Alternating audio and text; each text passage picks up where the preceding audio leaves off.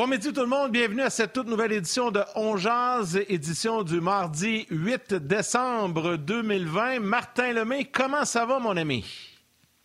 Je pète le feu, mon chum. Ça va super bien. Écoute, les fêtes s'en viennent. On va faire ça en famille, puis on va prendre soin de tout le monde. Oui, exactement. Puis, comme à l'habitude, on porte toujours notre masque en début d'émission. Engagement communautaire de notre part pour vous rappeler l'importance de faire attention, de respecter les règles sanitaires, distanciation sociale, lavage de mains, porter le masque et essayer de rester à la maison le plus possible avec le nombre de cas qui augmente toujours de jour en jour, malheureusement, surtout au Québec. Et le monde du sport n'y échappe pas. Vous allez voir, on va en parler un peu plus tard. Déjà, là, du côté du championnat mondial junior, il y a quelques inquiétudes. On va en discuter avec Norman Flynn au cours des prochaines minutes. Norman sera là. On va parler du retour au jeu dans la Ligue nationale de hockey qui se dessine de plus en plus. Ça commence à être un peu plus encourageant. Et aujourd'hui, une invitée assez spéciale. Ça va être le fun. Moi, je la connais bien. Martin, tu la connais également depuis longtemps. Isabelle Éthier, femme de hockey. C'est le titre de son podcast, mais c'est une femme très impliquée dans le monde du sport depuis de nombreuses années. Et avec elle, on va parler de ça. On va parler de son podcast, mais on va également parler de son implication et de la place des femmes dans le sport. Pas seulement au hockey, mais dans le sport en général, ça va être bien le fun. Comme à l'habitude, Martin, on a toujours des gens à saluer. Et aujourd'hui, tiens, je vais faire ça différemment un petit peu. J'ai envie, tu sais, on a souvent une pensée pour les gens qui travaillent au front, les gens qui sont impliqués d'une manière ou d'une autre avec tout ce qui se passe avec cette pandémie mondiale qui nous frappe. Mais là, aujourd'hui, j'ai une pensée, sais-tu pour qui? Pour les gens qui sont peut-être pas impliqués directement en ce qui a trait à la pandémie, mais qui ont vu leur vie basculer un peu comme moi, comme toi. C'est-à-dire les gens qui sont en télétravail à la maison. Tu sais, les gens qui ont vu leur routine complètement changer quelque part au mois de mars l'année passée, puis qui ont dû s'adapter. Puis il y en a plusieurs qui m'ont accroché dans les dernières semaines pour me dire « Hey, c'est le fun parce que maintenant, je travaille à la maison. Puis sur l'heure du midi, quand je me déconnecte là, du bureau en télétravail, ben j'allume la télé ou j'allume mon ordi, puis j'écoute et je regarde On jase, puis comme ça, ben je passe mon heure de dîner avec vous, puis je reprends le boulot après ça à 13h. Je trouve ça le fun. Donc, je voulais saluer ces gens-là qui ont vu leur vie complètement changer. Tu sais, moi, dans mon cas, moi, puis Martin, toi aussi, tu sais, on avait beaucoup de routes à faire pour se rendre au bureau, au centre-ville de Montréal, et tout ça a changé. Puis honnêtement, moi, j'ai trouvé vraiment de très, très bons côtés à ça. Moi, c'est mon cas, puis je me suis bien adapté à la situation, même si des fois on a des petits irritants à la maison où c'est un peu plus compliqué avec les enfants, l'école à la maison, les animaux, des fois mes petits pitous qui jappent.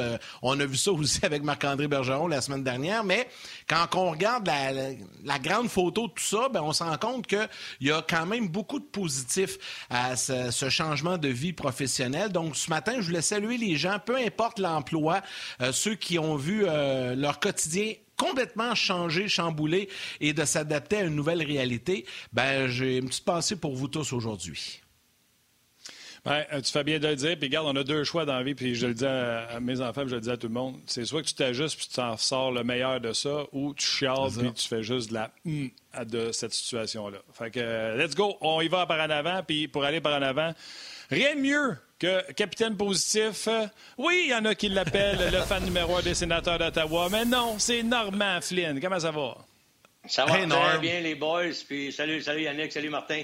J'ai bien aimé ce que tu as jasé, parce que ce que tu as dit, Yannick, dans ton introduction, parce que chose certaine, tu sais, dans la vie, tu arrives toutes sortes d'aventures, puis même quand c'est un gros paquet de boîtes là, qui t'arrive, il y a toujours une petite affaire que tu peux sortir et tu dis « Hey, ça, c'était positif ». Dans chacune des expériences que tu vis dans ta vie, c'est arrivé là pour te rendre meilleur le lendemain. Et quand tu prends ça de cette façon-là, oui, tu peux te choquer, comme Martin dit, puis ça va faire rien que de la chenoute. Et tu vas tout, alentour de toi, là, tu vas tout maganer le monde qui t'aime parce que tu deviens quelqu'un d'autre parce que tu es toujours enragé. Ça donne absolument rien. Tout ce que tu fais, tu prends la situation, OK, c'est quoi qu'on peut sortir de ça? Tu poses toujours la question, pourquoi c'est arrivé à moi? Il faut que je pense à être meilleur demain. Qu'est-ce que je peux faire pour, un, sortir de ça, et deux, en faire un aspect positif dans ma vie pour en parler par la suite, être capable de dire ça m'a aidé dans telle et telle situation. Et comme tu l'as mentionné, il y en a qui ont découvert leur maison. Oui, oui. Les gars, puis moi, je ne me cacherai pas, là, vous le savez, j'ai perdu une bonne job à radio. J'ai perdu mon revenu principal. Fait que j'aurais beaucoup de raisons, comme bien du monde qui ont perdu leur travail. Mais heureusement, j'avais encore RDS. Savez-vous qu'est-ce que ça m'a donné au lieu de chialer? Le matin, je dors au lieu de me lever à 4 heures du matin. Et chaque matin, je vais mener mes enfants à l'école. Eux autres partaient en autobus le matin parce que je n'étais pas à la maison. Chaque matin, depuis la pandémie, je vais reconduire mes enfants à l'école. Fait que, regarde, il y a du positif dans tout. Exact. Et puis, imagine qu'il y a du positif dans tout. T'sais, c'est aussi banal qu'on passe plus de temps à la maison. Mon terrain, mon aménagement extérieur n'a jamais été aussi clean-cut que présentement. Écoute, au printemps, là, j'étais quasiment en train de pelleter le banc de neige jusqu'à fondre plus vite. J'avais hâte de racler le terrain. Puis là, à l'automne, je pense que j'ai ramassé les feuilles 12 fois. Donc là, il n'y en aura pas à ramasser au printemps. Il faut aller chercher le positif dans tout. Puis ça, ben ça en est un. Puis là, c'est quoi? On va avoir du hockey à part de ça. Ah, ben ça, c'est ça. C'est ça que j'allais dire. Excellent lien, mon Martin. Là, ça s'enligne pas mal pour un retour. Ce matin, là, évidemment, les collègues de TSN, Pierre Lebrun, Darren Drager, il y a François Gagnon également qui a fait un texte sur le RDS.ca qui confirme là qu'on s'approche, Normand, d'une entente. Là, le scénario aujourd'hui, il est le suivant. Il semblerait que l'aspect financier est pas mal réglé. Il y aura une aide de la Ligue aux équipes également. Il resterait plein de détails à régler. Évidemment, des détails uniques là, dans une année où on vit une pandémie et on doit tenir une saison de hockey à travers ça. Donc, il y a plein de petites choses quand même à régler. Mais là, le scénario ressemble à ceci. On parlerait d'un retour au jeu le 13 janvier pour une saison de 56 matchs. Un camp d'entraînement qui pourrait durer de 10 à 14 jours, 13-14 jours, sans match pré-saison. Donc, on va commencer véritablement avec le premier match de la saison.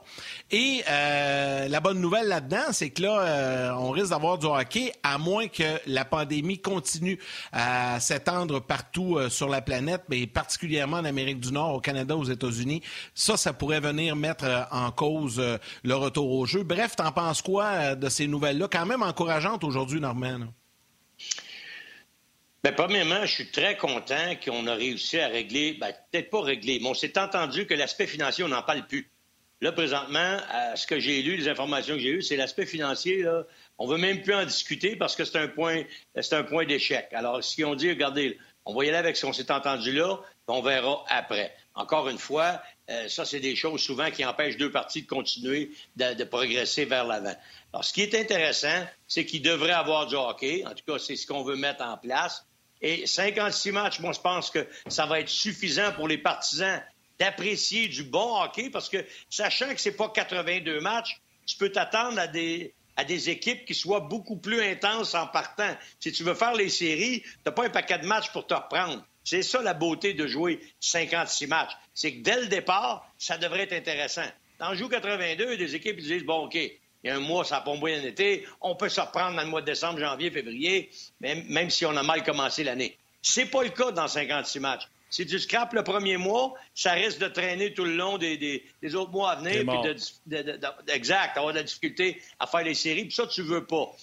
Il y a 2/3 des équipes, 60 % ou 66 % des équipes qui doivent accepter pour que ça passe. Il faut croire que ça devrait passer. Je pense que la plupart des propriétaires là, se sont entendus pour que ça continue. On sait qu'il y en avait quelques récalcitrants, mais 2/3 doivent dire oui pour accepter cette situation-là. Donc, si on a passé cette étape-là, c'est fantastique. Ce qui est à retenir, pourquoi 56 matchs? Selon ce que j'ai appris, il y a des joueurs, les joueurs voulaient plus de matchs, évidemment, parce que ça leur donne plus de revenus, mais on ne peut pas, en raison du gros contrat que NBC a avec la Ligue nationale, ou vice-versa, la Ligue nationale avec NBC, eux, ils ont les Olympiques 15 juillet. Il faut que tout soit terminé avant, sinon il y a de très lourdes pénalités pour la Ligue nationale si jamais on décidait d'y aller outrepasser cette date-là.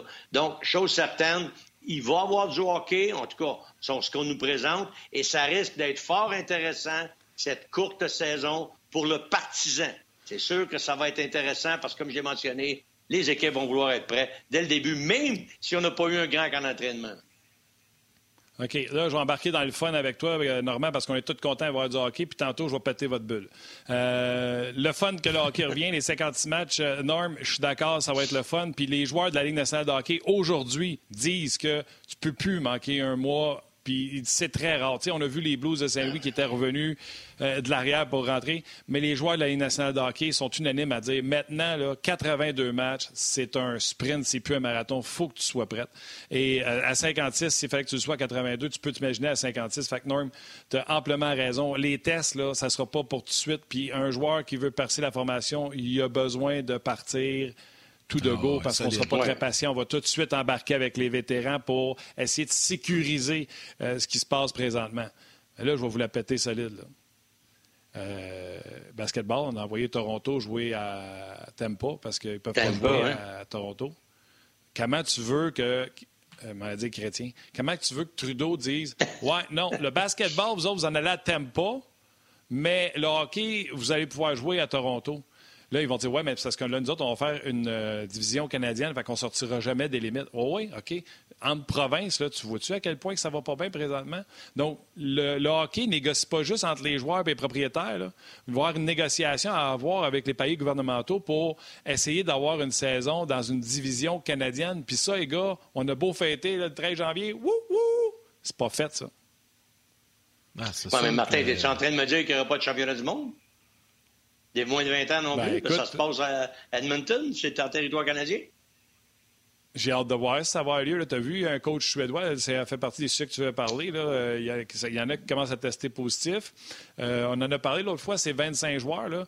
Mettons que la poisse à pogne là, avec l'équipe Canada, puis qu'on, mettons, comme les Ravens de Baltimore, là, 15 cas d'un coup, là. On fait quoi? On va jouer à 12? Non, je suis d'accord avec toi, mais c'est parce que là, tu parles de réglementation. Là, si jamais ils veulent mettre une cédule, puis ils disent OK. Ils sont dans une bulle, le Norm. Ils sont dans une bulle.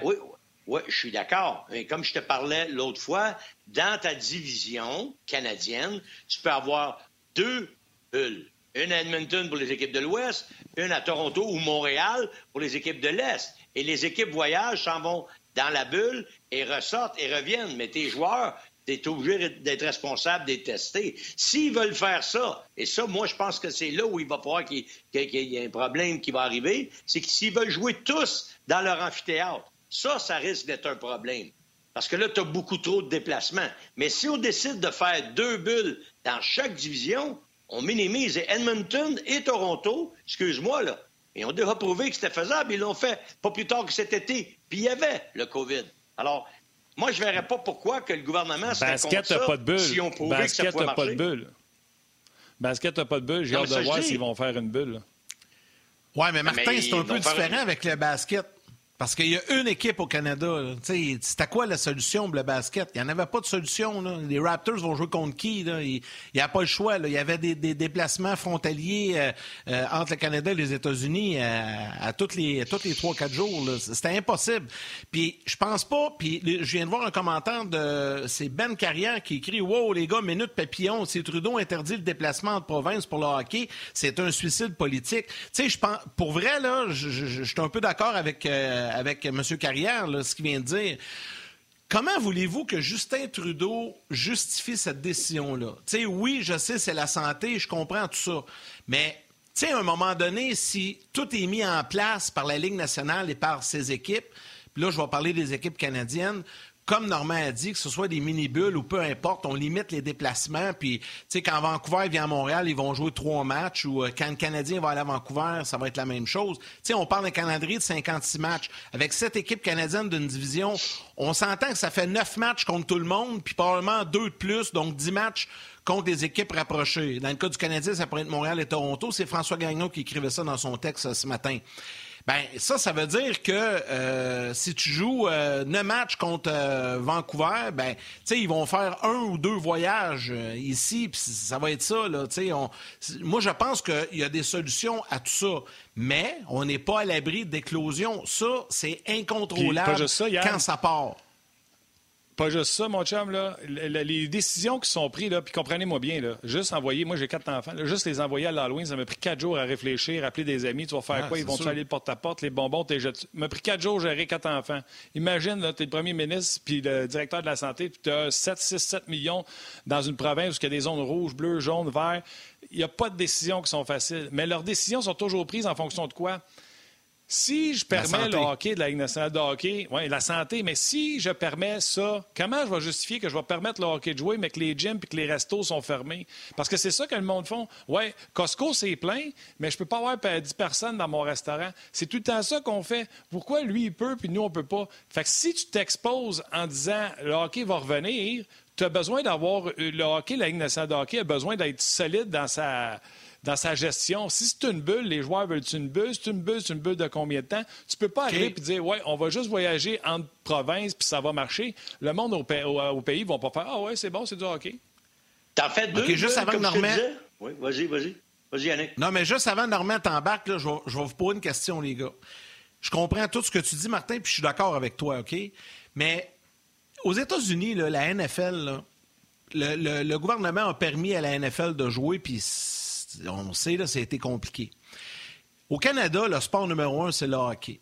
Là, on est, et on va être probablement en janvier dans une situation pas mal moins drôle que celle que l'on vit en ce moment. Là, si les cas continuent d'augmenter, il risque d'avoir confinement et tout ça. Si on confine, puis si tout le monde est pris, on n'arrête pas de dire que la santé mentale, puis changer les idées, puis tout ça. Tu sais, Netflix, là, puis toutes ces affaires-là, Crave, puis tout ça, c'est correct, là, mais tu sais, ça fait un temps. Là. À un moment donné, tu as besoin de te mettre quelque chose sous la dent, il faut que tu vois quelque chose. Moi, je pense que ça va faire partie de leur décision également. Ça se justifie, je pense, mais ça, c'est très personnel, ça se justifie, je pense, en disant, bien, ça va permettre, parce que ça va être à huis clos et tout ça, mais ça va permettre aux réseaux de télé de présenter des matchs de la Ligue nationale, de créer un divertissement aux gens, à changer les idées. Tu sais, quitte à ça, vu que tu vas jouer à huis clos, là, tu peux t'organiser pour qu'il y ait des matchs en après-midi, des matchs en soirée. Tu sais, tu vas avoir un calendrier, tu vas avoir beaucoup de hockey à te mettre sous la dent. Ça va changer les idées, puis ça va peut-être aider à garder les gens à la maison aussi. Parce que, tu sais, à un moment donné, là, on cherche des activités à faire, puis on peut pas rien faire. Tu sais, il faut éviter les magasins, les grandes surfaces et tout ça. Mais, tu sais, dans ta fin de semaine, là, une fois que tu es allé faire ton épicerie, puis que tu es allé mettre de l'essence dans ta voiture, puis que tu es allé prendre tes 3 marches dans la fin de semaine, tu sais, à un moment donné, tu cherches quelque chose à faire. Tu mets du gaz dans ton char pour aller où, toi, Yann?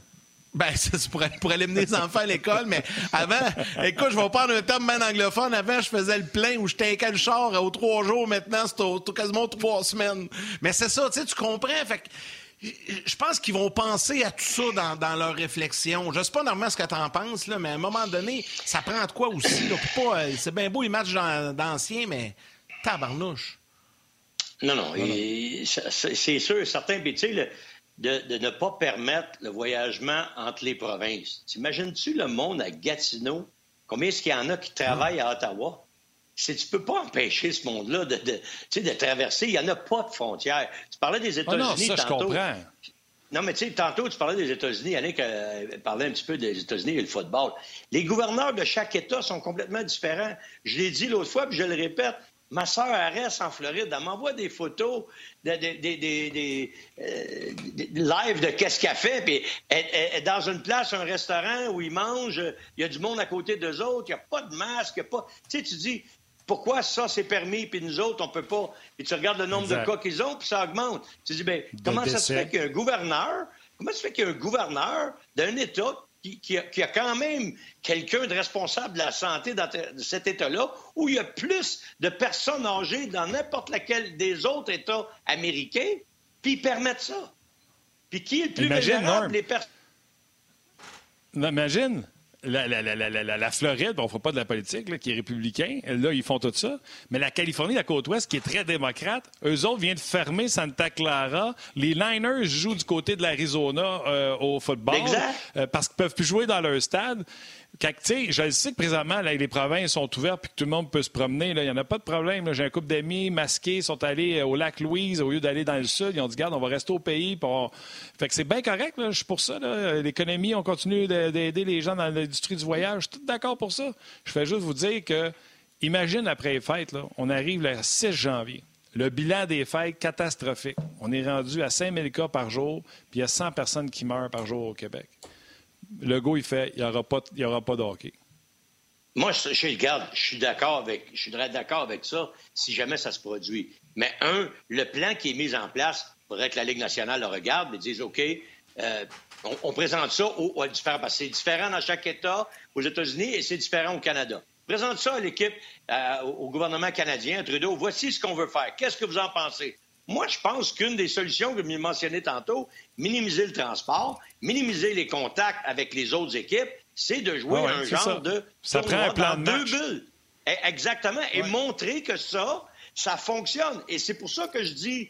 L'expérience de cet été peut servir parce que ça a fonctionné et on était en période de COVID. On ne peut pas dire, hey, on a fait ça, puis ça ne marchait pas, puis on n'était pas la même situation. Oui, mais c'était l'été. C'était l'été, Norm.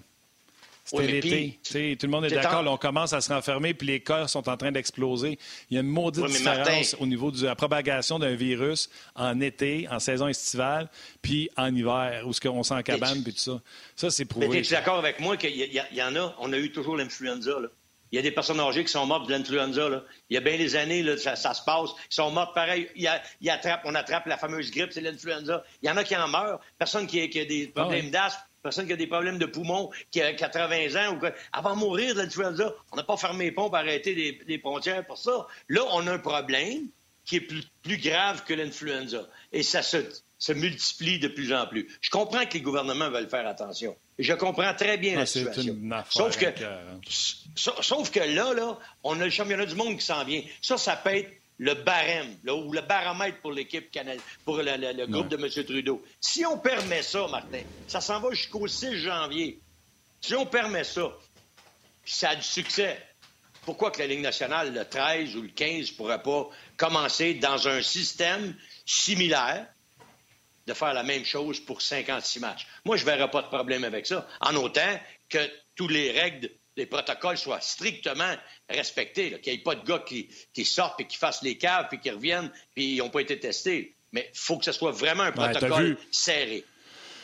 Si les gens ne l'ont pas vu, là, je vais l'expliquer. Là, la NBA qui s'apprête à recommencer le 22 décembre, on est encore en entraînement présentement. Là, c'est excessivement sévère. Un peu à la NFL, mais la NFL a augmenté ses règles au fur et à mesure qu'on a eu des délinquants. Pour mettre les gens en situation, là, on parle présentement d'amende salée, bien sûr. On parle de suspension de joueurs si tu es responsable d'une épidémie dans ton équipe. On parle de perte de choix au repêchage et on parle également de sanctions qui sont excessivement sévères, allant même jusqu'à perdre un match. Tu ne joues pas un match, tu le perds parce que tu as été insoucieux par rapport à la COVID. Donc, c'est à ce point qu'on est au niveau là, des règles au basket. Puis je présume que la Ligue nationale de hockey va suivre le flot. Tu n'as pas grand temps, non, mais tu peux réagir. Non, c'est correct. Je comprends ce que tu dis, puis c'est absolument ça. Eh bien, ça dépend du sérieux de tout le monde. Il ne faut pas que personne prenne ça à la légère. C'est ça, la ligne de fond. C'est que, écoutez, c'est un problème grave. Vous voulez jouer? Mais il faut absolument que le protocole soit très strict et qu'il soit respecté par toutes les personnes impliquées. Oui, il y a des situations de hockey aussi qui se posent. Des gens à la télé, on vous laisse aller au grand titre et on continue sur le web. Il y a des gens qui posent des questions sur le hockey. 56 matchs, Norm, ça veut-tu dire que Claude Julien, ça prend un départ rapide, on l'a dit tout à l'heure. Il est-tu encore plus sa corde raide? Parce qu'on l'a dit, là.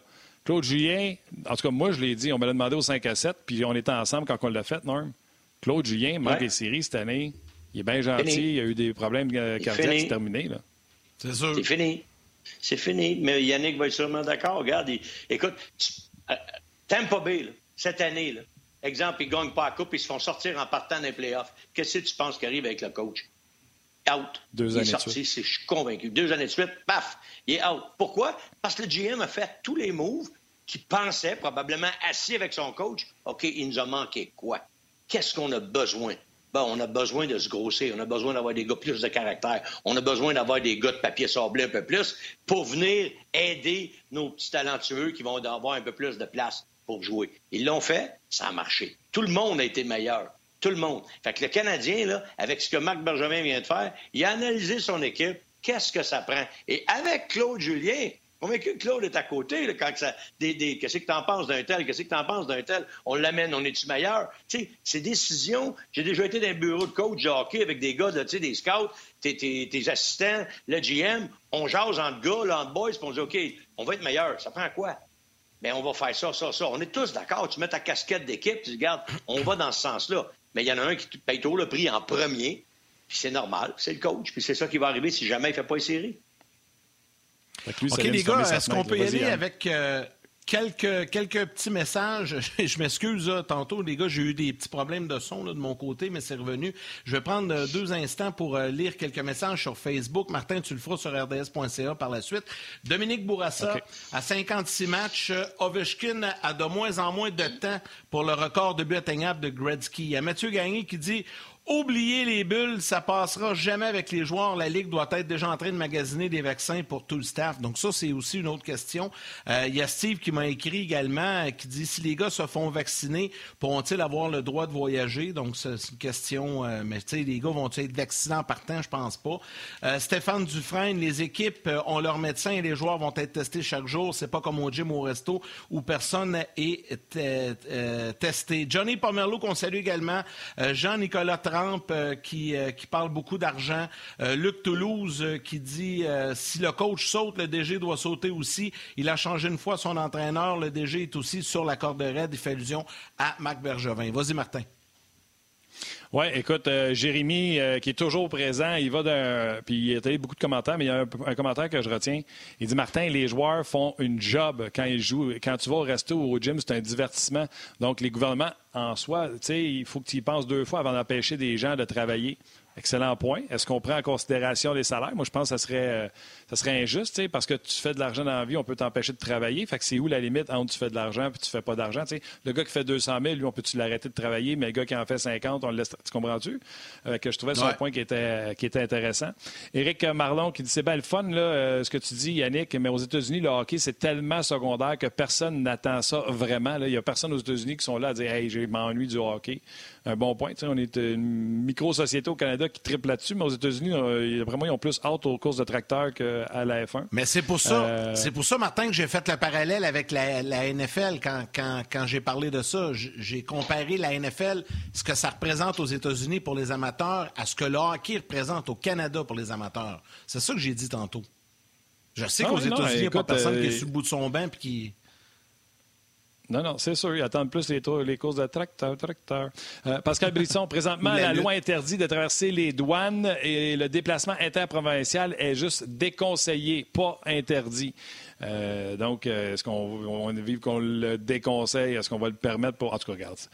On est loin de la coupe aux lèvres, mais honnêtement, on a tous été très heureux. Je suis convaincu quand on a reçu la lettre sur notre téléphone de rds.ca qui disait il y aurait du hockey. Le titre, ça disait une saison de 56 matchs, on se serait entendu. En tout cas, c'était écrit en gros, là, c'était long, puis là, j'ai pesé dessus. Je pense que tout le monde a eu la même réaction hier quand c'est sorti.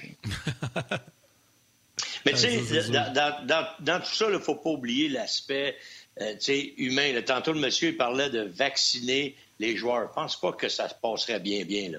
Que les joueurs soient vaccinés en premier pour pouvoir... Non, ça ne passera pas. Exact. Les personnes âgées, ceux qui sont plus à risque, un coup qu'eux autres vont avoir tout été faits, on pourra s'amuser avec les joueurs de hockey, puis etc. Puis les joueurs de hockey qui gagnent 200 000, il n'y en a pas, là. Les joueurs de hockey gagnent en moyenne, là, Marc... Ray Lalonde disait qu'en moyenne, dans la Ligue nationale, c'est 4 millions quelque chose en argent canadien. C'est sûr qu'il y en a qui gagnent 850 000, là, les jeunes qui commencent, là, mais il y en a beaucoup qui gagnent plus de millions. Et pourquoi t'empêcherais un propriétaire de restaurant d'opérer son restaurant si lui, il respecte toutes les consignes? Parce que ça, c'est encore plus tough à avaler, là. Le monde qui ont des restaurants, puis je parle en connaissance de cause, là, parce que ma fille, il y en a un avec... c'était mon fils qui était propriétaire, maintenant c'est mon gendre qui est avec ma fille, là. Ils ont tout fait les aménagements qu'il fallait faire, plexiglas, puis tout ce que ça prenait, là. Ça a coûté une couple de $1,000 pour tout mettre ça correct, puis diminuer le nombre de chaises, puis ils ont tout fait ce que le gouvernement ils ont dit. C'est fermé pareil.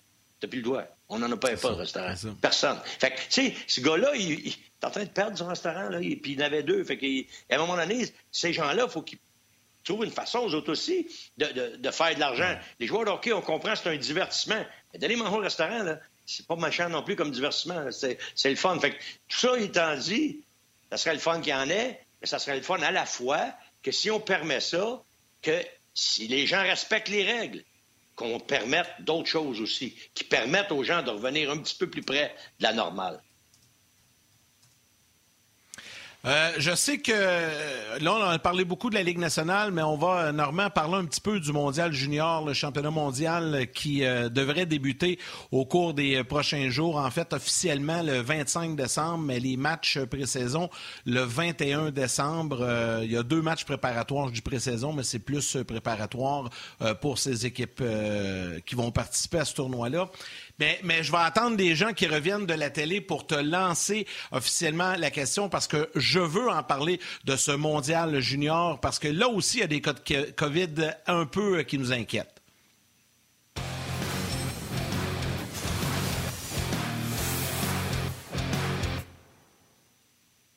Alors, durant la pause télé, sur le web, ça s'est poursuivi. On a parlé de la Ligue nationale. On parle également du mondial junior. Puis on va commencer le sujet, Normand, Martin, les gars, là-dessus, immédiatement, parce que la COVID s'inquiète dans la Ligue nationale, mais s'inquiète énormément également au championnat mondial junior. Là, on sait que les équipes rentrent ce week-end en Alberta. Il y a des cas. L'entraîneur suédois, là, Thomas Moten, qui officiellement a été déclaré positif. C'est ça. Donc là, lui, il sera pas là. Il y a deux joueurs de l'équipe allemande, Reichel, puis j'en ai vu un autre, là, Kinder, je pense, qui ne seront pas là.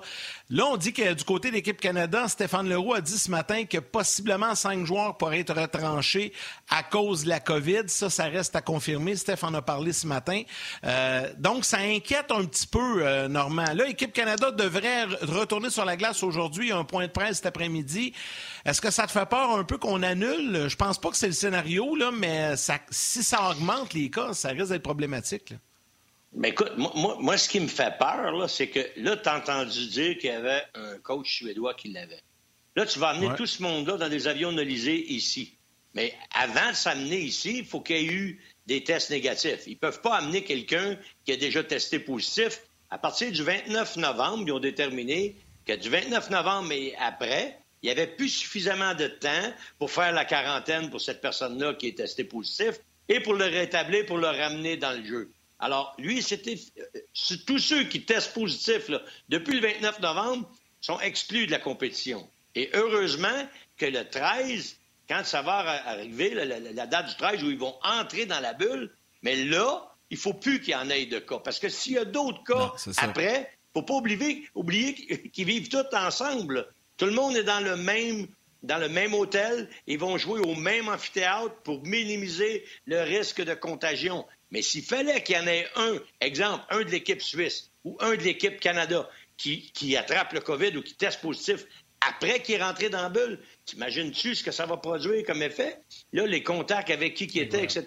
C'est là que ça va vraiment être défait. Mais si on réussit à entrer tout le monde, et souhaitons que tout le monde puisse arriver avec la meilleure formation possible et avec un coach en santé. Imaginez-vous, André Tourigny, testait positif, là, il n'y a rien d'impossible. Là, oups, t'as plus de coach d'un coup, c'est l'assistant coach qu'il faut qu'il prenne la relève. C'est sûr qu'on est bien nantis au Canada, comme dans plusieurs pays, mais tu veux voir les meilleurs éléments. Et c'est à souhaiter que tous les meilleurs joueurs vont pouvoir se présenter et éviter de l'attraper. Mais la date fatidique, là, c'est le 13 de décembre. Après le 13 de décembre, là, il ne faut plus qu'il y en ait. Tous ceux qui ont entré le 13 sont négatifs. Il faut que ça reste ainsi pour que le tournoi progresse et progresse bien. Petite nouvelle qui vient de rentrer, les gars. Je sors un peu du championnat mondial junior pour avoir vos réactions. Selon Pierre Lebrun, François Allaire aurait été engagé comme consultant des gardiens de but chez les Panthers de la Floride. On sait que François ne voulait plus être entraîneur, mais consultant. Est-ce que vraiment on est surpris? Il y a certainement une connexion là entre Roberto Luongo, qui demeure au deuxième étage chez les Panthers, et François Allaire. Un commentaire à froid, Norm? Bien, écoute, c'est un gars respecté. Et tu sais, la tête d'affiche, c'est qui maintenant avec les Panthers, entre les deux poteaux? Là? C'est Bobrovski. Fait que lui, il faut quand même qu'il accepte que ce gars-là dans le giron, puis il a confiance en lui. Fait que François, il a un excellent nom, une excellente réputation. Tu ne pouvais pas entrer un nouveau dans cette situation-là avec un gardien de but établi dans la Ligue nationale. Fait que c'est évident que c'est un nom qui a une grande valeur et il n'y a rien de mieux que d'essayer d'aider cette organisation-là parce qu'il n'a pas été l'ombre de lui-même l'an passé, il n'a pas été à la hauteur, mais il faut dire que l'équipe devant lui, on va voir qu'il soit meilleur aussi. Ça ne prendra pas juste François Allaire. On le surutilise aussi. Bien, c'est sûr. Il va falloir qu'à un moment donné... Ben, ils vont l'utiliser, Martin, c'est sûr. Le gars s'en va là comme... Tu sais, consultant, là, c'est à peu près la plus belle job dans le hockey parce que ça veut dire que tu n'es pas obligé d'être là 24 heures par jour, 7 jours par semaine avec l'équipe. C'est que tu peux suivre ça un peu à distance. Puis dans le cas de François, ben là, j'imagine qu'il va aller passer 2 semaines en Floride quand les Panthers vont être dans le coin. Il va pouvoir revenir au Québec chez lui par la suite. Tu sais, pour vrai, c'est un scénario idéal là, pour lui. Puis tu as fait un très, très, très bon lien avec le Roberto Luongo. Je pense que c'est lui qui va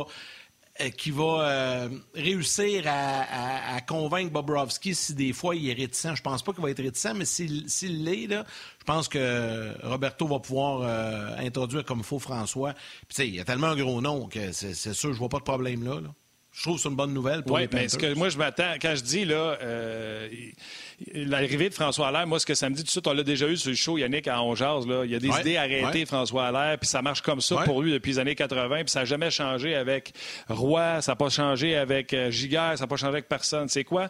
Ça veut dire que tu as un gardien de but numéro 1 qui est identifié, qui sait combien de matchs qu'il va jouer, il va avoir un repos. Les Rasco, les Jonas Hiller, ces backups-là qu'il a préparés pour prendre des matchs, pour donner des pas à sa gardienne de but numéro 1. Patrick Roy n'a jamais joué 72 matchs avec François Allaire. Jean-Sébastien Giguère non plus. Que ce soit à Toronto ou à Anaheim. Et là, Bobrovski, pour la première fois de sa vie, on ne demandera plus de jouer 70 games sur 82.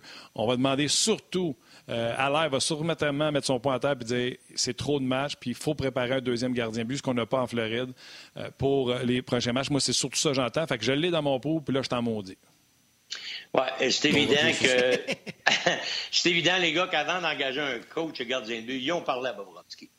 Est-ce que ça ferait ton affaire d'avoir lu? Tu veux pas mettre la chicane, le gars, tu viens de le signer, un contrat faramineux, il vient de passer une saison avec l'équipe, tu t'assois avec. Encore une fois, c'est une négociation d'homme à homme, face à face, entre le directeur, gérant et le joueur, puis là, on se parle. On se dit, penses-tu que ce gars-là peut t'aider? Roberto a fait partie sûrement de la discussion. Écoute, moi, je l'ai eu, je l'ai aimé, what do you think? Ben oui, parfait, moi, je vais prendre tout ce qui peut me venir en aide, parce que si tu lui amènes le joueur, le gars, sans même lui en parler, puis que ça clique pas, là, t'es dans le beau merdier. Fait qu'il y a eu, avant cette embauche-là, tu as une négociation avec le joueur en tant que tel. Puis, oubliez pas, là, un coach à temps plein, c'est bon. Un coach à temps partiel, ça peut être aussi bon. François Bergevin avec le Lightning de Tampa Bay, je pense qu'il ne fait pas de méchant job avec le jeune Russe qui est entre les deux poteaux, là. Puis il n'est pas à temps plein. Là, il est là, puis il donne un coup de main. Puis j'ai parlé à Vasilevski, ouais. Fait qu'il parle... Tu sais, j'ai parlé souvent à la galerie presse à Ottawa. Non, mais France, il est là à temps plein. Mais oui, il est là à temps plein. Oui, mais il n'est pas toujours à Tampa Bay. Est-ce qu'il suit l'équipe constamment? Oui. Je pense que oui, moi. Dans le cas de Frangin, oui. Oui. OK, mais ça ne doit pas faire bien des années, bon. Ça ne doit pas faire bien des années. Dans le cas... Non, mais même dans le temps de Guy Boucher, je suis convaincu. Même dans le temps de Guy, il était à temps plein. Mais si je reviens aux Panthers de la Floride, là, puis à Bobrovski, de ce que je comprends, ils ont un entraîneur des gardiens de but. Juste après faire la recherche pendant que je vous parle. Et là, il amène un consultant. Là, lui voir le coach à temps plein, mais il va avoir une poutre, si tu veux. Là, c'est un vieux coach. Là, c'est Kenville qui est là comme entraîneur-chef. Puis c'est Robby Tallas, l'entraîneur des gardiens de but là-bas. Donc, on va juste y amener un mentor, si tu veux, à Tallas pour quand il va parler avec Bobrovski. C'est correct. Wow. C'est que tu trouves ça correct, oui? Ben, moi, oui. Ben, écoute, avec la saison qu'il y a eu l'an passé, là, Tallas est là. Peut-être que du côté du management, on a trouvé que c'était peut-être pas super la relation entre les deux, qu'on pouvait peut-être améliorer. Puis là, on va chercher un mentor qui est François Allaire, puis on lui demande « Peux-tu venir encadrer un peu mon entraîneur des gardiens et mon gardien numéro 1 et travailler avec mon gardien numéro 2 ou peut-être 3? » Moi, je trouve ça correct comme administrateur. C'est sûr que je suis les bottines à Tallas, je suis pas d'accord, puis c'est certain, sauf que c'est ça, it is what it is, là, tu viens avec ça, c'est ça la business de hockey. Vote de non-confiance. C'est comme je te disais, Yannick, c'est un peu ça. Tu vas animer le show, là, aujourd'hui, là, mais tu vas écouter tout le temps ce qu'un tel va te dire, OK? Lui, il va t'appeler, puis il va te dire comment ça marche, puis je veux que tu fasses ce qu'il dit. Ben, ça peut faire un temps. Ouais, non, mais je comprends ce que tu veux dire, Normand, mais ça peut faire un temps. Si on m'amène un mentor, me dire, regarde, il faut que tu améliores certaines choses pendant une saison, je suis capable de vivre avec ça. Mais s'il est là toujours... Tu sais, il y a une différence entre les deux, les gars. Si on t'amène quelqu'un dans les pattes que tu sais qu'il veut ta job, ça, c'est une chose.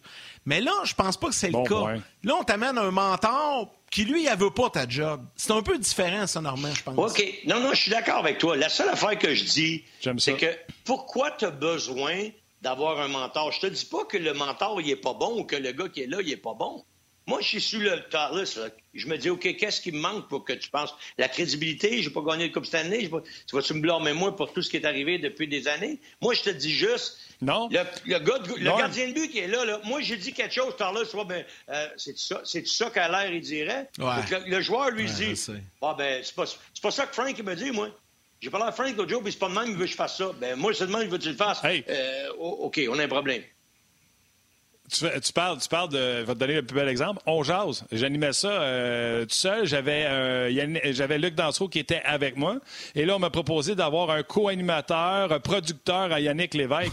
J'aurais pu trouver que c'était un manque de confiance. Ben non, on s'en va à TV. Moi, j'en fais pas de TV. Moi, je travaille sur le hockey. Je fais des podcasts, je jase. Toutes les affaires de Kyushi, de Python, de ci, de ça. C'est tout Yannick qui s'occupe de ça. Puis en plus, c'est un body avec qui j'anime côte à côte, 50-50. J'ai perdu là-dedans. Là. Moi, je faisais du 90 sur 100. Là, je fais du 50-50 avec Yannick. Je trouve-tu que c'était un manque de confiance? Pas du tout. Ça peut être autre chose, Norm. Je vais te donner un exemple. Le coach, là, à Floride, c'est un vieux schnock qui est boqué un peu, Joël Kenville. Puis peut-être que lui, là, il veut gagner à tout prix puis qu'il met tout le temps à Bobrovski. Puis quand Tallas, il dit, moi, je pense qu'il devrait donner congé. Puis que Kenville fait, ouais, moi aussi, je vais lui donner congé. Puis là, il arrive à la game d'après puis il remet Bobrovski. S'il y a un gars qui a une prestance comme Allaire puis qui arrive qui fait... Voici l'horaire pour Bobrovski. Ben, c'est ça. Tallas, j'ai plus besoin de se casser la tête à dealer avec Kenville. Il fait sa job avec ses goalers. Tu penses que François Allaire va dire à Joël Kenville qu'il a gagné 3 coupes cette année? Hey, tu le mettras pas, là, tu vas mettre lui. Qu'est-ce qu'il va dire, Kenville? Hey, ben moi, non, là, mais pourquoi tu l'as appelé Bob pour l'avoir consulté? Ben, c'est ça. C'est ça. T'as tout compris. Moi, je pense parce qu'il n'a pas confiance à l'autre. Puis l'autre, il va se faire tasser éventuellement. C'est ce que je pense. On verra d'avenir, là. Mais si le gars, là. Le gars, il a moindrement... Non. C'est ça, moi, le job. Moi, je suis pour ça. Je te dis pas que je suis pas pour ça. Je te dis que c'est pas facile de dealer ça. Puis quand tu deals ça, c'est comme nommer deux coachs associés. Là. Dans la Ligue nationale, là, lequel des deux coachs associés, tu fais pas de sa job quand le club est 0-7 là, ou 0-8? Tu mettras pas juste un dehors, c'est deux coachs associés. Et t'as trouvé deux responsables. Les deux bedangues, souvent, ce qui arrive, il y en a un qui saute, l'autre prend sa place. Pourquoi? Parce que ça marche de même. Mais je te dis pas que c'est les deux sont mauvais. Je te dis que si je suis là, je prends ça comme un... Wow, c'est un petit peu un désaveu envers moi, je suis capable de faire. Du bord à Yannick, Norm. T'as le droit. Ben, en tout cas, ça va être intéressant à surveiller. C'est ça, c'est le titre de l'émission, puis c'est exactement ça qu'on fait. Eh bien, t'as assez jasé à midi, Normand. Un gros merci, c'était bien le fun, puis on te libère, puis on te reparle bientôt. C'est plate photo que ça finisse qu'on n'est pas d'accord. À un moment donné, il va falloir qu'on soit d'accord, les boys. Hein? Ouais, ben des fois, on est d'accord. Salut, des fois, on est d'accord. On se revoit la semaine prochaine. Salut, Norm. Bye-bye. Toujours intéressant, Normand, qui est avec nous. Dans quelques instants, on parle des femmes dans le sport. On parle avec une femme de hockey, Isabelle Éthier, qui va se joindre à nous juste avant, là, rapidement, là, peut-être saluer, je ne sais pas, Martin, si tu en as eu de ton côté. Là, bon, il y a Luc que je veux saluer, il y a Steve également, Johnny Pomerleau, Stéphane Dufresne, Guy Bernard, tous des gens qui ont écrit il y a quelques instants. Toujours des commentaires très intéressants. Je te laisse aller, puis après ça, on parle avec Isa. Oui, écoute, Mario Eastwood, Mark Hayes, qui est un régulier également, qui dit qu'avec 56 parties, une cédule compactée, le gardien de but numéro 1 va pouvoir jouer à environ 40 parties, le numéro 2 environ 16 ou à peu près. Qu'en pensez-vous? Moi, je pense, Marc, il va falloir attendre que le calendrier sorte, voir combien que de matchs, comme dirait Claude Julien, dos à dos, back-to-back, combien qu'on va jouer de 2 matchs en 2 soirs avant de décider combien de matchs vont être joués là-dedans. Salutations également à Jonathan Audet, Eric L, qui est là également. Bref, tous les réguliers sont bien sûr sur la page On jase. Merci d'être là. Elle est très impliquée dans le monde du sport depuis plusieurs années. Certains la connaissent parce que vous l'avez sûrement croisée, comme on dit, dans un aréna près de chez vous. Elle est impliquée aussi. Moi, je l'ai connue avec la Ligue Midget 3A. Elle a son podcast « Femmes de hockey ». Elle réalise de belles entrevues. Puis on voulait jaser des femmes dans le sport et on a décidé d'inviter Isabelle parce qu'elle est directement impliquée et on la retrouve. Salut Isa, comment ça va? Hey, ça va bien. Salut les gars. Salut Martin, Yannick. Martin, salut, vous connaissez aussi, je pense. C'est une amie d'enfance. Son frère François, que je salue, c'est un de mes chums d'enfance à vie. Puis Isabelle, sa sœur, c'était sa petite sœur. Elle avait comme du collé dans le nez déjà à cet âge-là, on le savait. Elle en déplace de l'air. Puis si tu veux que quelque chose se fasse ou se réalise, tu peux lui demander à elle, ça risque d'arriver. Bien, je pourrais vous raconter bien les articles, Martin, mais c'est pas le sujet du jour. Non, c'est ça. Ça, on ferait une autre émission là-dessus. Mais Isabelle, juste pour le bénéfice des gens qui te connaissent peut-être un peu moins, je le disais en introduction, nous, on travaille ensemble à la Ligue Midget 3 parce que tu es notre directrice marketing et communication de la Ligue. Là, tu travailles avec toute une équipe, mais tu es embarqué dans ce beau projet-là avec nous parce que tu as connu la Ligue Midget 3 quand ton neveu y a joué il y a quelques années avec les Vikings de Saint-Eustache. Tu travailles dans plein d'autres projets également. Tu as travaillé avec Tag, entre autres, là, qui était notre invité hier. Tu me racontais ça ce matin. Parle-moi un petit peu de toi, là, puis après ça, on va aller avec ton podcast parce que tu as une sacrée belle entrevue, puis on veut jaser des femmes dans le sport avec toi par la suite. Bien, en fait, moi, à la base, je suis une passionnée de sport. J'ai travaillé, en communication événementielle. J'ai grandi dans les arénas. Mon frère a joué, mon père était coach. J'ai suivi effectivement mes neveux. Dernièrement, avec mon neveu gardien de but, là, comme tu disais, dans le midget 3A, maintenant dans le junior majeur. Dans la dernière année, là, avec le midget 3A au niveau marketing. Et j'ai lancé l'initiative Femmes d'hockey il y a maintenant 6 mois. En fait, en pleine pandémie, j'aime le hockey, comme je vous dis, je suis dans les arénas, j'aime parler aux gens. Et en faisant ma tournée, parce qu'avec le contrat avec le Midget 3, j'ai fait la tournée des régions. J'allais voir toutes les équipes. Puis j'ai réalisé qu'il y avait beaucoup de femmes impliquées dans le hockey, beaucoup plus qu'on pourrait penser.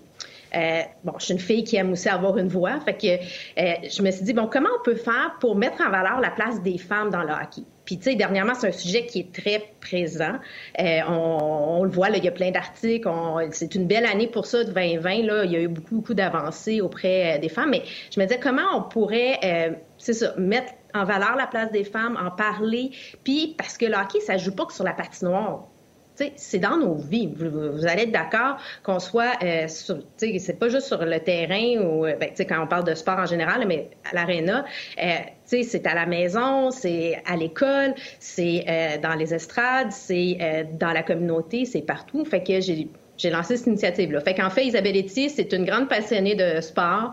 C'est une fille, de marketing, de contenu, mais c'est d'abord et avant tout une personne qui aime les gens, qui a envie de découvrir leur histoire, puis avec une vision un peu différente parce que, tu sais, moi, je suis pas une ancienne joueuse de hockey, là. Je suis vraiment plus une fan. Je connais mon hockey, je pense. Mais, tu sais, je le connais différemment. Jamais j'aurais la prétention d'être une journaliste de premier plan comme vos collaborateurs. Puis, tu sais, j'ai pas joué. Fait que c'est sûr que j'ai pas la même vision, mais j'en ai vu des games. J'ai vu du body language, j'ai vu des jeux se faire, j'ai encore entendu bien des gens. Fait que je pense que j'amène, c'est ça, un petit peu ma couleur dans tout ça. Ton podcast, tu reçois, non, pas juste des femmes, mais tu reçois des hommes. Tu as reçu Pascal Vincent. Un chum du temps, parce que, ton frère François, puis Francis Vincent, ça a tout joué au hockey ensemble, mais Pascal, je l'ai eu souvent, je l'ai eu régulier sur mon podcast, tu l'as eu également sur ton show, fait que tu reçois pas juste des femmes, mais le but, le thème, le sujet, c'est souvent la femme dans le hockey, même si tu reçois des hommes, puis je pense que tu vas recevoir des invités très spéciaux cette semaine. Bien, c'est vraiment un bel accomplissement pour moi parce que il y a, effectivement, comme tu dis, on reçoit des hommes et des femmes. L'idée, c'est de mettre en valeur la place des femmes, l'influence des femmes dans la carrière de toutes nos invités. Fait que oui, on a des joueuses. On a eu France Saint-Louis, Kim Saint-Pierre, Mélodie Daou. On a eu aussi un Vincent Lecavalier qui est venu nous parler, puis il était dans le même podcast qu'avec Laurie-Jeanne Lafrenière, la sœur d'Alexis. Tu sais, c'est important de parler de la place d'une sœur aussi, l'impact que ça a. Bon, ben, cette semaine, effectivement, c'est un gros bonheur d'avoir pu rencontrer Mesdames Béliveau, donc Madame Élise et Madame Hélène Béliveau, c'était un moment magique, c'était un objectif pour moi de pouvoir les rencontrer parce que, d'abord, il y a le joueur, M. Jean Béliveau, le grand capitaine, là, on révélait justement cette semaine là, que c'était son anniversaire lundi, là, quand on annonçait qu'il était devenu capitaine. Une fille de hockey comme moi, on peut pas passer sous silence l'impact de Jean, mais aussi de la place de sa femme à ses côtés. Elle me racontait que encore aujourd'hui, il y a des jeunes garçons, des jeunes filles qui l'interceptent dans la rue puis qui savent c'est qui. On s'entend, M. Béliveau a arrêté de jouer dans le professionnel en 71. Fait que c'est plus ce qu'elle dégage, ce qu'elle inspire. Puis bon, je révélerai pas toute de l'entrevue, mais moi, je tenais à lui rendre un grand hommage. Puis, dans les années 50-60, c'était pas d'actualité de laisser la place à sa femme. Mais ce couple-là, cette famille-là, c'est vraiment une équipe. Ils travaillent en collaboration, ils respectent leurs différences puis leurs forces. Puis c'est ce qu'on sent. Quand je parle de mon entrevue à certaines personnes, plusieurs gens me disent, on a toujours vu Mme Béliveau aux côtés de M. Béliveau. Puis même, quand on va au Centre Bell, on les cherche des yeux, on cherche la famille Béliveau, Hélène aussi, fait que c'est vraiment... c'est une belle rencontre, on va apprendre à découvrir certaines histoires, ils se sont vraiment prêtés au jeu avec beaucoup de générosité, je me sens privilégiée d'avoir pu vivre ça, ouais. Ça n'a pas manqué ce jeudi soir, là, la femme d'hockey. Isabelle, tu sais, quand on s'est parlé puis que je t'ai lancé l'invitation à venir jaser avec Martin et moi, je disais, bon, oui, on va parler de ce que tu fais, mais je pense que le moment est approprié aussi pour ouvrir la discussion sur la place des femmes dans le sport. Martin, à chacune de nos émissions, le souligne toujours quand je remercie les gens qui travaillent avec nous derrière la caméra parce que nous, on est entouré de femmes à On jase. Tu sais, Valérie, Corinne, là, nos réalisatrices, il y a Joël aux médias sociaux. Puis Martin dit tout le temps, tu sais, Gold Power. Puis tu sais, nous, on est très ouverts à ça. Heureusement, la société a énormément évolué. Puis aujourd'hui, les femmes dans le sport, on en trouve plein. Puis des fois, on n'a pas l'impression qu'il y en a tant que ça. Mais il y en a quand même quelques-unes. Puis on voulait jaser de ça un peu avec toi. Tu sais, c'est sûr, quand on y pense vite, on va nommer Catherine Reich avec les Eagles de Philadelphie. On va nommer Margaret Bélanger qui est avec le Canadien de Montréal. Il y a également, j'oublie son nom, là, c'est Kim Nguyen qui est avec les Marlins, qui a été nommé tout récemment. Hang, c'est ça, NG, j'ai tout le temps l'impression que c'est Nguyen, mais c'est pas ça, mais en tout cas, peu importe. Ce que je veux dire, c'est qu'il y en a plusieurs qui sont là, mais c'est souvent les mêmes qu'on attend, mais il y en a plus que ça impliqués dans le sport, là. Bien, tu sais, il y a différentes façons de l'aborder. On va parler des femmes qui sont justement impliquées au niveau opérations sportives. Dans tous les sports. Quand on regarde dans la Ligue nationale de hockey, il y a, si mon décompte est bon, c'est comme 24 femmes qui ont des postes. Puis c'est sur 31 équipes, c'est 13 équipes. T'sais, les Maple Leafs, ils en ont 4. Là, puis oui, avec Ellie Wickenheiser. Puis on a aussi la propriétaire, la DG, Kim Pegula, qui est propriétaire des Sabres de Buffalo, mais aussi qui est propriétaire au niveau de la NFL, des Bills de Buffalo. Puis elle était aussi propriétaire avant au baseball. Mais tu sais, on a opération, mais il ne faut pas oublier aussi tout l'impact des femmes. Isabelle, il faut que je t'arrête. Comme dans le temps, il faut que je t'arrête. On arrête, on quitte les gens de la télé, mais sur le web, on poursuit avec Isabelle Éthier. Pas de problème. Ah, j'étais de même aussi quand j'étais jeune. Je l'arrêtais tout le temps. Poursuis, vas-y, Isabelle, poursuis ce que tu nous racontais. Bien, en fait, ce que je voulais dire, c'est qu'on parle beaucoup d'opérations sportives. Puis bon, c'est l'enjeu dans la NBA, la MLS, il y a 2 arbitres. Il y a plein de femmes qui sont impliquées, bon, que ce soit... Puis on va parler de Sarah Fuller, la première botteuse à la NCAA, dans le Power 5 qu'on a vu dans la dernière semaine, 2 dernières semaines. Mais je pense qu'il faut penser aussi de la place des femmes en dehors du terrain, puis pas juste derrière le banc. Ou dans l'organisation sportive. Il y a aussi, quand tu parlais de France-Margaret Bélanger au Canadien de Montréal, bien, c'est 4 femmes qui ont des postes de pouvoir. Puis France-Margaret Bélanger, elle fait partie du Big Three, là. Marc Bergevin, il a beau vouloir gérer les opérations hockey. Si toutes les opérations connexes ne sont pas en place, on n'en aura pas d'hockey. Moi, je pensais à elle quand on a la nouvelle qu'il est possible qu'on ait du hockey à partir du 13 janvier, mais elle, toute son équipe se met en branle aussi. Il faut être capable de la gestion avec les commanditaires, les partenaires. Là, c'est sûr qu'on ne devrait pas être capable d'y aller, mais il y a quand même tout ça à penser. Puis, quand on pense au Canada, dans la vie en général, c'est à peu près 50-50 dans la vie, les hommes et les femmes, right? Je pense que ça fait partie. Le sport, c'est pas juste une affaire de gars aussi pour le regarder. Quand on parle d'hockey mineur, je vais le ramener, là. C'est 100 000 jeunes de moins de 21 ans qui jouent au hockey au Québec. Il y a à peu près 20 000 bénévoles, 22 000 entraîneurs.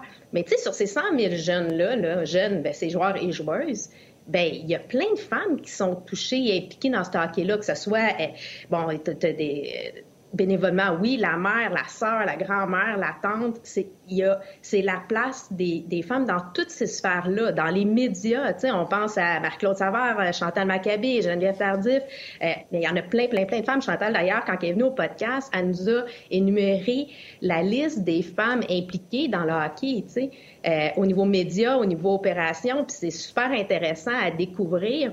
Puis c'est important qu'on parle des femmes connues ou plus haut, mais je pense qu'il est temps aussi qu'on mette en lumière aussi à la base dans les sports au niveau hockey mineur, dans mon cas, là, au niveau hockey, mais qu'on mette ça tout en lumière. Puis c'est là où moi je m'en vais avec mon beau projet Femmes de hockey. Tu sais, les gens qui sont propriétaires comme les Bills de Buffalo, Mme Pegula, du côté des Lakers de Los Angeles... C'est le fun, moi, je trouve. Yannick Lessé, j'ai un côté girl power, puis j'encourage les femmes. Mais eux, ils sont propriétaires, ils ont créé leur job. Moi, je veux mettre en valeur quand une femme réussit à faire tomber les tabous. Tu as parlé de Chantal, c'en est une. Je vais t'inviter, si tu veux, à faire une recherche sur Teresa Resch avec les Raptors de Toronto, qui est vice-présidente basketball des opérations et responsable du développement des joueurs. J'ai vu un documentaire sur elle tout simplement inspirant. Puis bravo à Masai Ujiri qui avait dit... On fait tous les mêmes affaires pour développer des joueurs. Il est temps qu'on passe outside the box. Puis pour penser comme ça différemment, ça prend un esprit différent. Et il est allé chercher une femme, une excellente femme dans le monde du sport. Et elle a amené plein de nouvelles choses. Et par la suite, les Raptors ont remporté leur championnat. Donc quand les Raptors ont gagné leur championnat, au lieu de vanter Ujiri, au lieu de vanter les Kyle Lowry, tout ça, j'ai fait une chronique sur cette femme-là qui est tout simplement extraordinaire et... Jusqu'à un certain point, je pense que, exemple, une femme ne pourrait pas être juge de ligne en raison des bagarres, mais il n'y a pas de raison qu'une femme ne peut pas être en chef sur une glace de hockey. On voit des officiels au football, c'est déjà là. On voit au basketball. Oui. On a vu une cordeau en défensive qui a pris la place du coordonnateur à la défense des Browns de Cleveland deux fins de semaine parce que sa femme donnait naissance. On a pris une femme qui est déjà entraîneur avec l'équipe puis on l'a mis sur les lignes de côté. C'était la première fois. C'est elle qui appelait les jeux excellents. By the way, les Browns ont gagné. Fait que moi, c'est ces femmes-là que je trouve capotées et inspirantes. Je trouve ça bien aussi là, qu'on dise derrière chaque joueur de hockey, il y a une maman qui a fait des lifts, une hockey mom qui a fait des sacrifices, etc. Mais je pense pour ça aussi, c'est la même chose. Le papa en fait, la maman en fait. Mais ces femmes-là là, qui défoncent des barrières, là, chapeau. Mais c'est correct qu'elles défoncent des barrières, mais il ne faut pas oublier que ça prend aussi... c'est de ramener que c'est pas juste une affaire de gars, le sport.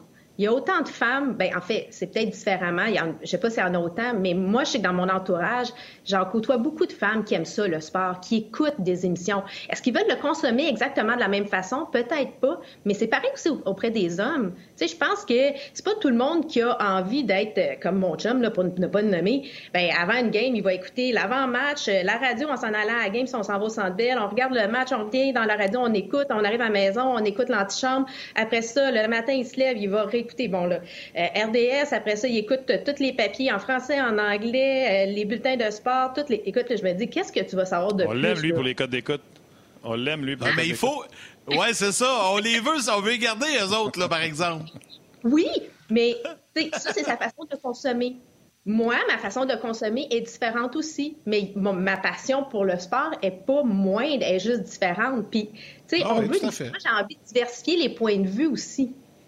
Puis c'est un peu aussi ce qui se passe au niveau... Bon, là, on s'en va un peu plus à l'administration, mais tu sais, il y a... Statistique Canada disait pour les conseils d'administration, justement, bon, présentement, il y a à peu près 20% que c'est des femmes dans les conseils d'administration. Mais qu'il y a des études qui disent que le fait d'avoir une diversité dans les points de vue, ça amène des meilleurs rendements. Bien, je pense que la même chose peut être appliquée dans les sports. On fait souvent des parallèles entre le sport et le milieu des affaires.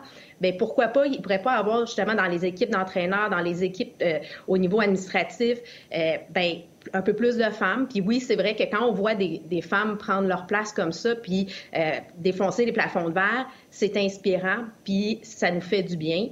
Puis, mais il faut le voir aussi à tous les niveaux. Puis c'est Daniel Sauvageau qui disait, c'est important aussi qu'on commence à être plus présent dès les débuts de Hockey Québec, Hockey Canada, quand on parle d'hockey, bien entendu, bien, qu'il y ait de plus en plus... Oui, graver les échelons. C'est ça, graver les échelons, exactement. Isabelle, le temps file rapidement, mais je veux prendre une question du public parce que je la trouve intéressante. Je te la pose avant qu'on termine l'entrevue. Il y a Carl qui nous a écrit et qui te pose une question.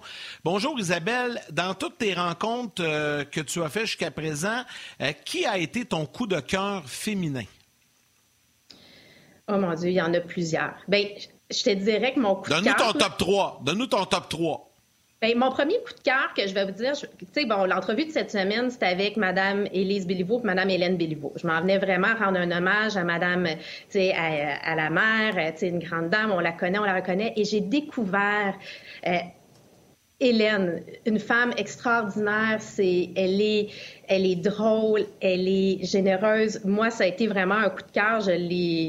Vraiment, on apprend, elle a une histoire, elle nous raconte une histoire là, par rapport quand elle était plus jeune, puis il y a un joueur très connu qui avait blessé son père, puis elle nous raconte ça. Là, moi, elle est mon idole. Bref, elle a fait des choses que j'aurais aimé faire.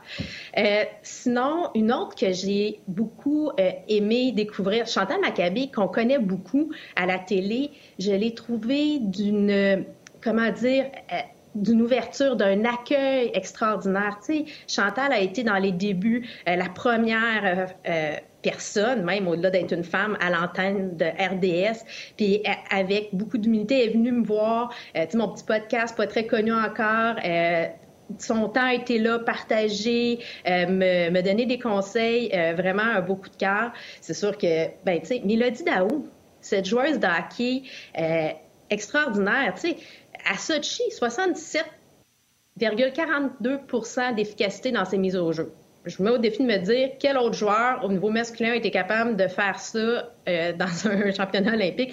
Une fille aussi dédiée, passionnée par son sport, qui a envie de faire la différence, qui veut ouvrir les portes pour les générations à venir aussi. Fait que, tu sais, je vous nomme ces trois-là, mais tu sais, je pourrais vous parler de Laure-Jeanne Lafrenière aussi. Tu sais, une jeune fille pétillante, dédiée pour son frère, qui aime le hockey, qui le suit, qui est contente, mais encore là, tu sais... Bref, je pourrais vous nommer Isabelle Morier, la mère à Sylvain, la mère à Sean Couturier, puis la femme à Sylvain Couturier, qui était une des premières directrices opérations dans le junior majeur. On l'oublie, puis elle a des histoires à nous raconter aussi qui sont merveilleux. Fait que non, bref, ouais, je pense que chaque rencontre, c'est merveilleux. Oui, une place des femmes, Yann, qu'on ne parle pas souvent. Moi, j'ai joué longtemps au hockey mineur, souvent avec François, je le mentionnais tantôt. La majorité des gérantes qu'on a dans nos équipes d'hockey mineur qui s'occupent de tout ce qui est financement, les hôtels en tournoi, tout ça, c'est tout le temps des femmes. Parce que les gars, nous autres, on est trop cabochons pour prendre une réservation comme il faut. Fait que, tu sais, ça serait un côté que tu pourrais explorer, Isabelle. Je te donne ça, c'est gratis.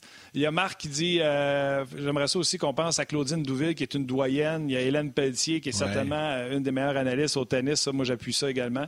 Et Frédéric Gay, qui était avec nous autres à RDS auparavant, qui fait « hell of a job » la fin de semaine également, là, qui est en train de prendre de plus en plus de place là, sur les médias, autant sportifs parce qu'elle est généraliste également. Donc, des femmes, il y en a de plus en plus. Bravo les girls!